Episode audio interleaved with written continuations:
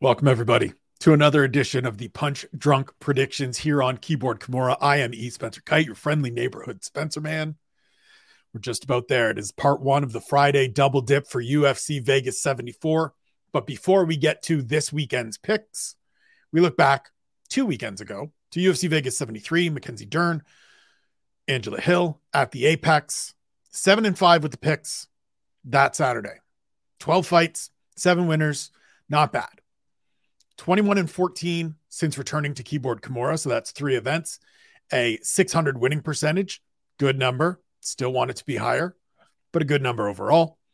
And for the year, I'm 102, 79, and three with one no contest for a 0.554 win percentage. Again, not the number I want. I want it to be closer to that 600 winning percentage. Ideally, I want to get it to 700 percent winning percentage or a 700 winning percentage. That's always the aim. I hold myself to a high standard. I keep track of these things and put it out here and give all of the results to you so that you know where I'm at, so that you're not just coming in blind and I'm some dude giving you picks every week without any record. Because I think there's accountability. I think there's, I think you need to, I think if you're doing this, you need to put the number out there. You need to let people know whether your picks are do well or not. So far, as I said, since I've come back to Kimura, 21 up, 14 down, 600 winning percentage. We'll take that. And we move on to UFC Vegas 74. This weekend at the Apex, headlined by flyweights Kai Kara France and Amir Albazi. And my pick is the New Zealander, Kai Kara France. As much as I believe Amir Albazi is a legitimate contender down the road in this division, I don't know that he's there yet. Excuse me. This is a big step up. It's one that he welcomes, it's one that he's wanted throughout. But sometimes when you get what you asked for, it's not really what you wanted. And I think Kai presents a bunch of problems for Amir Albazi, especially with five rounds to work. I expect him to be much quicker. He is certainly much more dynamic on the feet.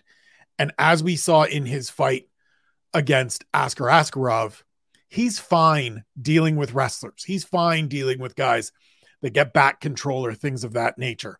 Richard Mann, in his terrific fight forecaster, talked about the amount of time that Kai has been controlled on the ground, had guys in control positions, and still won two out of the three fights where he's been controlled a great deal definitely go check that out. It is on Substack. I cannot recommend it highly enough. I think this fight looks similar to the Askarov fight with Kai getting two more rounds to work. And so I think there will be moments where Albazi looks good. I think he will have some success.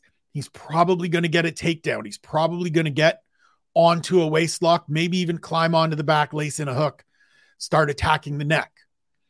But I believe that overall, when you look at the totality of 25 minutes that these guys get to work, the level of competition that Kai Kara France has already faced, and the team behind him at City Kick- Kickboxing, always working at this level, always competing in this upper tier for the most part. I think all of those things combined and add up to Kai being able to go out here, get back into the win column, and I wouldn't actually be surprised. I wouldn't be shocked to see him go out and get a finish. He's a dangerous dude. He's a big power hitter for flyweight. When I talked to him this week, I asked him, How are you going to know whether Amir Albazi really truly wants to be in there the way he says he does? And he said, It's when the first right hand lands, and I'm going to land one. And that's when you see, because if he steps in and he wants this and he and he wants to fight, he comes forward. But if that first one lands and and he takes a back step, it's it's game over. And he referenced the fight with Cody Garbrandt. I don't think it goes that poorly for Amir Albazi, but I think it goes poorly for Amir Albazi. I think Kai Kara France gets the victory, wraps up the night with a win, puts himself back into the win column, puts himself, steadies himself in that upper tier of talent in the flyweight division, and sets up sort of some big fights down the road as he continues working towards another championship opportunity in the future. Featherweights in the co main event Alex Caceres and Daniel Pineda. My pick is Alex Caceres. I think this is a coin, flip fight. If you look at the odds, relatively close. Throughout most of this card, we have relatively close pairings. And I lean Caceres simply because there's a little bit more dynamism to him. There's a little bit more well roundedness to him. It's not that Pineda isn't capable in in both facets or in multiple facets, right? Good striker, good grappler, certainly a guy as I talked about earlier in the week, 28 for 28 in terms of finishing his victories, so certainly a threat. But I think Caceres has a more overall well-rounded and, and fluid game to him. He's really developed the striking and especially the kicking game. He's learned to use that length and that reach and that range that he's able to dictate against just about everybody. And I think he's somebody that if Daniel Pineda looks to turn this into a grappling match, he can hang with him there. He can scramble well. He can use some opportunities to hit sweeps to get offensive himself. And so, as good as Pineda looked last time out against Tucker Lutz, he's now stepping in with a guy that has commensurate experience to him inside the octagon, if not more, truthfully, more experience in the octagon than he does. I think it's a close fight. This is one of those fights where if either guy's guy wins, I'm not surprised, but I lean Caceres due to recent results overall, totality of experience in the cage, and just the breadth of weapons he brings to the octagon. It should be a really entertaining fight. It always is when each of these guys get in there independently. So it should be on Saturday when they get in there together. Lightweights, Jim Miller taking on late replacement Jesse Butler, who steps in for Jared Gordon. The pick here for me is an obvious one. It's Jim Miller. I maybe wasn't going to pick Jimmy if this was still Jared Gordon. And, and whatever has happened with Jared that has prompted him to have to withdraw, I hope it's nothing serious. I hope all is well with he or family members, whatever the case may be. But Jesse Butler getting this one and taking this one up a division on short notice against a guy of Jim Miller's experience, it just feels like it's it's lining up to be a bad night at the office for this for this newcomer. Jim Miller is is wildly experienced. I don't think there needs to be a great deal of of breakdown here. This is just a fight where Jim Miller is significantly more experienced, significantly more developed, well-rounded, polished, and he's had a full camp. I think he comes out here and gets it done. He's not one of these guys that I ever worry about coming into a fight overconfident and underestimating the person standing across from him. I think he comes out here and looks at Jesse Butler and sees him still as Jared Gordon or even Ludovic Klein, who was the original opponent. So this is opponent number three for Miller in this fight. And he fights with the same ferocity and focus as always, gets back into the win column gets his hand raised, continues down that road towards UFC 300. Back to the flyweight division Tim Elliott versus Victor Altamirano. My pick is Elliott. My question on Wednesday was where is Tim Elliott's mindset coming into this, given the personal situation that he brought forward last month with his now ex wife, Gina, Gina Mazany? He addressed it this week. And I give Tim Elliott full marks for just coming out and going straight into it. And you knew that the people in attendance, the media in attendance, were going to ask him about it. They they did their job. They asked those questions, and Tim gave the answer and said, "Look, this has been a long time that we've been separated. That this situation has been what it is, and I've been covering. I've been giving answers. I've been giving explanations and dancing around it. And you know what? I'm tired of carrying that burden. I'm tired of carrying that water for them. Let me just get this over with. Let me just get this off my chest and focus on the here and now. I think that is really impactful. I think that has the opportunity to be really impactful. And I see Tim Elliott going out on Saturday and having a really strong performance. Altamirano has won his last two fights in the UFC. He's a capable fighter, he's a competent fighter, but I just don't think he's at the level of Tim Elliott, who, for whatever the record is, in the octagon and it's not as good as he would like, I'm sure.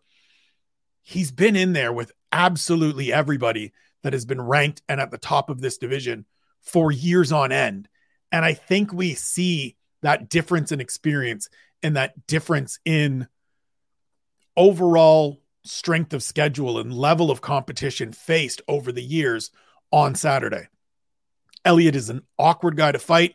Altamirano's a bit of an awkward guy to fight. I expect this to be scrambly and wild and chaotic, but I think Tim Elliott gets the win. All Brazilian battle in the women's flyweight division, Karine Silva and Ketlen Souza. My pick is Karine Silva.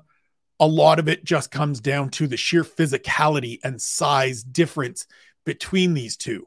I think Silva is the much bigger woman. And like tail of the tape when it rolls out on Saturday isn't that different. It isn't that dramatic. This isn't six, eight, 10 inches or anything weird in terms of height or, or anything like that. Both ladies made weight on Friday morning. But I just think the overall physicality that Karine Silva brings to the octagon, the overall strength that she possesses, becomes a differentiation point here, becomes the thing that helps her earn a second straight victory. Ketlen Souza is a good fighter. I think she's going to have success going forward in the UFC. But I, as I talked about throughout the week, I'm really interested in Karine Silva to see what kind of growth and development and improvements we've gotten over this past year since her successful debut and going forward. I think we see a good performance on Saturday. I don't know whether she gets a finish or not. She did last time out, but this is a little bit more skilled, competent overall opponent in Ketlen Souza than last time. But I do think she gets the victory. She is my pick here. We go forward that way. Welterweights open the main card. Abubakar Nurmagomedov against Elizeu dos Santos. Say that one three times fast. My pick is Dos Santos. Similarly to maybe the Elliott and, and Altamirano fight, although Nurmagomedov is, is more seasoned than Altamirano, I think it comes down to strength of schedule and overall results thus far. As much as Dos Santos hasn't been the same guy since his seven fight winning streak, and he's been off for a couple of years now since his win over Benoit Saint Denis. We saw in that fight against Saint Denis that he's still a killer. He's still a dude that can go out there and absolutely put it on you. Now, Saint Denis is down at lightweight now. That is his natural weight class. So that factors into it a little bit. But there hasn't been anything from Nurmagomedov that I've really seen in the even in these last two wins where I felt like this is a guy that's going to come out here and really threaten and really challenge and push someone of the experience level and the polish of Dos Santos. I could be totally wrong. As always with this, I could look like an idiot for saying that. Manop could come out here on Saturday, look the best he's ever looked, and pick up the biggest win of his UFC career. I don't see it, but I've been known to be wrong in the past. Again, that winning percentage isn't perfect. I don't have a 100% success rate. I'm at 60% since coming back here and 55% for the year. So I might be wrong. But my assessment of these two athletes, given what we've seen from them in the octagon and what I expect this fight to look like, is Dos Santos coming out, defending takedowns well, using his range, using his striking, being the more active fighter of the two and getting his hand raised. Move to the prelims and the lightweight division. Jamie Mullarkey takes on Muhammad Naimov. I think this is a win for Jamie Mullarkey, with all due respect to Naimov, who I think is someone that has had reasonable success on the regional circuit. This is a short notice assignment up a division against a guy that is full of confidence and coming in on a two fight winning streak. I do believe this is a a dangerous kind of potential trap fight for Jamie Mullarkey, but in speaking with him this week, he's pretty aware of the situation. He's not a guy again that I think is going to come out here and be overconfident to the point of dismissing Naimov and not doing what he needs to do. He was in this situation last time out against Francisco Prado, minded his P's and Q's, did all the right things to go out there and get a victory. I think we see something similar on Saturday for Jamie Mullarkey to make it three straight and start inching further ahead and closer to that top 15. Bantamweight, the first of three on the prelims, or sorry, the last of three on the prelims if we're working our way from the bottom up to the top. John Castaneda versus Muin Gafurov. My pick is John Castaneda. I am not at all confident in it for various reasons. First and foremost, John Castaneda looked great in round one against Daniel Santos last time out, and then looked terrible in round two and got finished. Gafurov is someone that I've always sort of held in in high regard as a prospect, as somebody that I think could succeed at this level. Last time he sort of got close and got a chance was against Chad Anheliger on the contender series. That was a close competitive fight. I think this has the potential to be similar. And so I don't by any stretch discount Gafurov's opportunity here. But I do think that full camp, having been in the UFC before, having that little bit more octagon experience will play a factor in this. As long as Castaneda is able to go out there and maintain as opposed to go hard and fade, I think he gets his hand raised. Heavyweights, Andre Arlovsky, Don'Tale Mayes. My pick here is Andre Arlovsky, and I'm I'm a little surprised, and I'll get into this on the second half of this show, the second part of this show, the betting show a little later on. Andre Arlovsky's the underdog here, and I just don't get it. I know that he lost last time out, but this is the level of dude that Andre Arlovsky has been beating over the last several years. As someone that chronicles the contender series and has from the get-go, I watched I've I've watched a lot of Don'Tale Mayes and I just don't get it.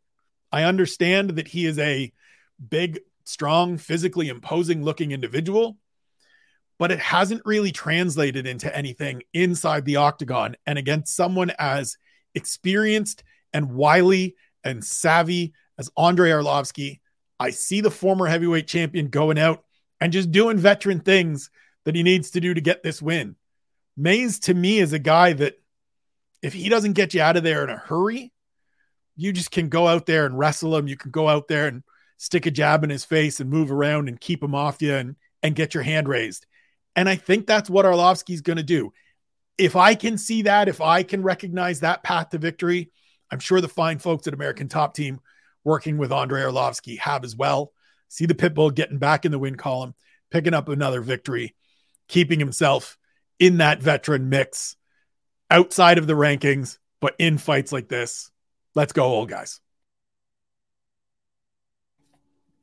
Elise Reed versus Jinh Yu Frey. My pick here is Jinh Yu Frey. It's it's another one of those coin flip fights. It's another one of those not particularly confident, just in the sense of understanding and recognizing who these athletes are, right? I believe that Frey has multiple ways to win this fight. I think she is the bigger, stronger, more physical individual. She doesn't always fight that way. She doesn't always commit to those things. I think if she does, she should be able to go out and have a great deal of success and maybe even win handily. But Elise Reed is tough in the sense that this is a tough fight for somebody at this same level. This is a same level, same tier type of fight. And I wouldn't be surprised to see Elise Reed come out and do some kickboxing things, do some dancing around the octagon, land some clean shots as she did sort of against Cory McKenna. That's the fight that I think about when I see this one. Reed won that fight in London. McKenna wrestled well in the sec in the third round. I think Frey can do the same thing. I think she can use her power advantage, her her strength advantage to build herself some room in this fight. But it all depends on how they turn up and what they look like once they get out there.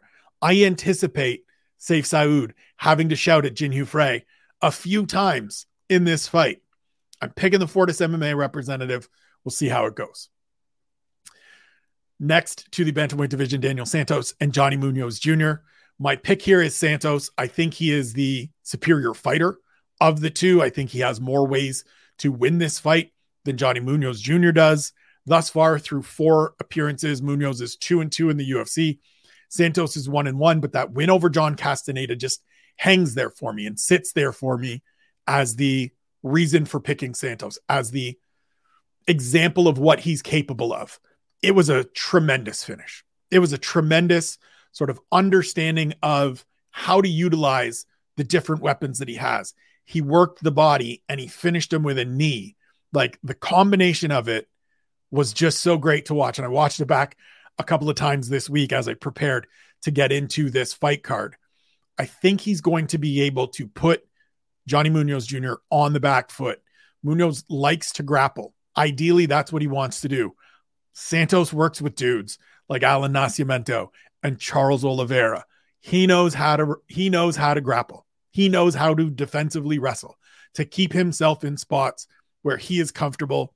I think that's what we see. I think he gets a finish. We'll talk about that on the betting show, but my pick is Santos and we roll forward. Two left. First one in the bantamweight division, third one if we're going top down. Damone Blackshear and Luan Lacerda. My pick is Blackshear, and it's a little bit of just a homer pick, I think. As he said during the week, I think Damone Blackshear is better than his 0 and 0 1 and 1 record in the octagon. Lacerda is somebody that I'm not quite sure of yet. Had some good success on the regional circuit to get to this point. Comes from Nova União, so a great team, a great gym, and a great room that he's working in. Looked okay against Cody Stamann in Brazil, but not great. Nothing that nothing that sends him into this fight with me thinking he's absolutely going to blow away Damone Blackshear. Sort of the same way that in Blackshear, fighting Farid Basharat hard, battling Youssef Zalal to a draw, I look at it and go, I can see this guy beating somebody that doesn't throw a lot of output, that doesn't necessarily, and it's not that Lacerda isn't a grappler. Obviously, if you're at Nova União, you've got some jujitsu, you've got some some grappling skills. But I think Blackshear might be able to go out here and actively wrestle and pursue things. To me, he is more of a hunter in terms of his grappling than a lot of other guys. And I think he'll go out there and be looking for things. He'll be looking for opportunities and forcing Lacerda to defend and respond as opposed to just stuffing takedowns or scrambling out of things. I want to see if Blackshear can get this victory. I think he can. Again, coin flip, not really sure. Could be one where I'm way wrong, but I'm leaning with Damone Blackshear to get his first UFC victory. Last one, opener of the night, light heavyweight division, Felipe Lins versus Maxim Grishin. I am taking Felipe Lins. It's not solely because of a 49 second knockout win over Ovin St. Preux, but that certainly plays into it. I think this dude is rounding into form as a interesting guy outside of the top 15 at light heavyweight that has some pop that is starting to figure out his best way forward. And as much as Grishin is a experienced veteran, a guy that's been in there with a lot of good names over the years and has a wealth of experience to come from, he's been off for a bit, hasn't been in there as as actively and as recently as Lins. And I think those things matter, especially when you're getting up in age, as each of these men are. And I say that as a guy that has several years on both of them. I think Lins is able to come out here and take this fight to Grishin. I don't think it's going to be 49 seconds the way it was against OSP. He may not get the finish, but I think he's going to come out looking for it. I think that win over OSP gave him confidence in his hands, in his ability to come out and be active and throw against these guys.